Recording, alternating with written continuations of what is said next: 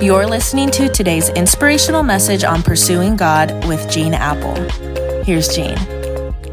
Hey, welcome to a new week of Pursuing God, where we spend a few minutes together Monday through Friday to kind of help you begin, end, or get through your day with a greater sense of God's activity and presence in your life.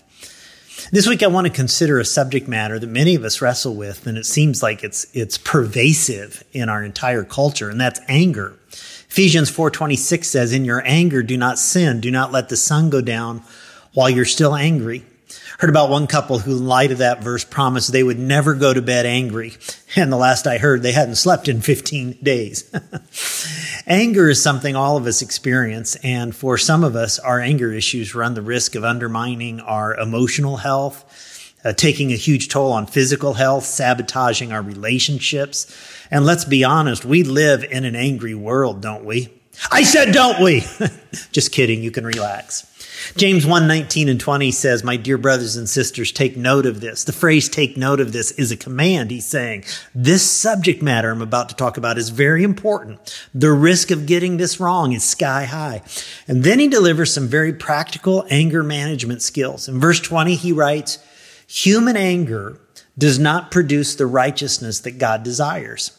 And James is saying before you lose control, before you start venting anger all over others, before you lose another night's sleep, remember the results. Our anger does not produce the righteousness that God desires. Now, to be clear, anger in and of itself, it's not a sin.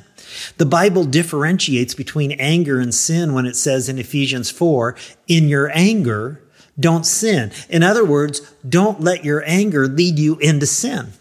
The scriptures tell us even God sometimes gets angry. Psalm 103 8, the Lord is merciful and gracious. He is slow to get angry and full of unfailing love. God is slow to become angry, but when he does, it's a righteous kind of anger. It flows out of his perfect justice, the kind of justice that hates evil. Now we're made in the image of God, so God's wired all of us with a capacity for feeling anger. Even Jesus got angry. You remember one time he saw religious leaders kind of scamming poor people at the temple by making them pay these exorbitant prices for temple sacrifices, and he became very angry in the face of this injustice. He began turning over tables and driving out animals and scattering money, all to put a stop to the travesty occurring in God's temple. So sometimes anger is a positive thing that energizes us to do the right thing. Some things ought to anger us. MADD. Mothers Against Drunk Driving, was founded by a mother who was angry about the death of her child because someone got behind the wheel when they were intoxicated. And so she channeled her anger. She did something positive. But James warns us that anger, not focused in the right way, with the right motives and with the right controls, does not produce the righteousness that God desires. In other words, there are enormous and negative consequences to unmanaged anger. Proverbs 29 22 warns an angry person stirs up conflict, and a hot tempered person commits many sins. An angry person drives a wedge between people. A hot tempered person gets so upset that he or she often sins against each other. Mismanaged anger hurts families, destroys marriages. Proverbs 11:29, the fool who provokes his family to anger and resentment will finally have nothing worthwhile left. Mismanaged anger plays a role in virtually every divorce. Even in marriages that stay together, there's often kind of a, an emotional separation because of mismanaged anger. So what do we do?